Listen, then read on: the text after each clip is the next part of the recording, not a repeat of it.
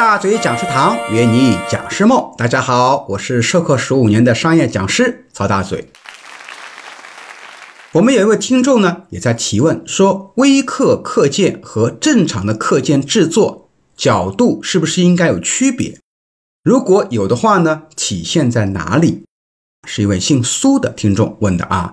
那么我接下来解答一下，微课课件和正常的课件确实是有区别的。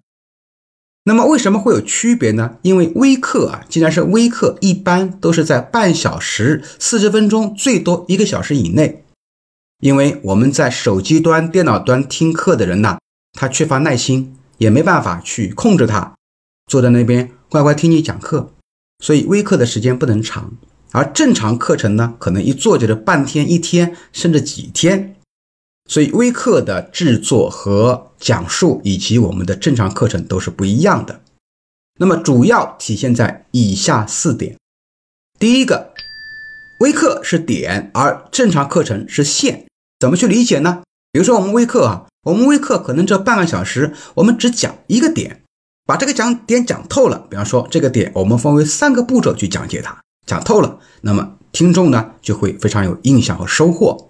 而我们的线下课程，哈，那些大课一天两天啊，最少半天的课程呢，我们称之为是个线。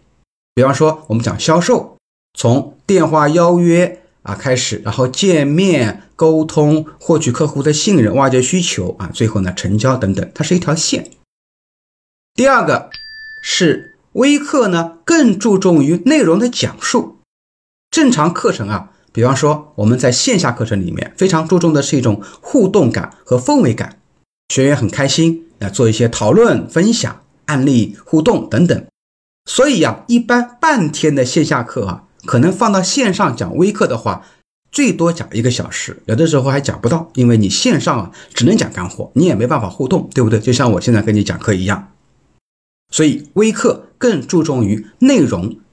它的一个呈现就是更多的是干货的部分比较多一点。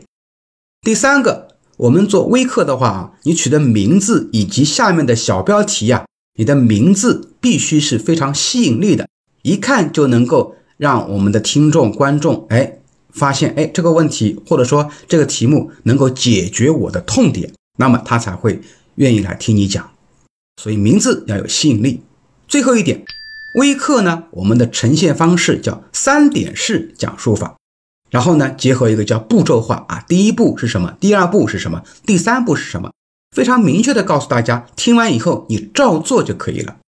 而我们正常线下讲课呢，我们可以引经据典，然后呢讲讲案例，说说故事，讲讲历史，做做讨论，它的方式有非常多啊，而不是说完全纯粹的一种步骤化去讲课。